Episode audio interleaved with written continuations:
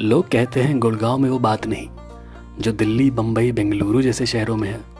चलो मान लिया, दिल्ली जितना पुराना नहीं है गाँव, लेकिन कॉरपोरेट पैकेज के जुगाड़ में और ऑफ़िस पॉलिटिक्स की आड़ में कई कहानियाँ छुपी मिलेंगी जनाब।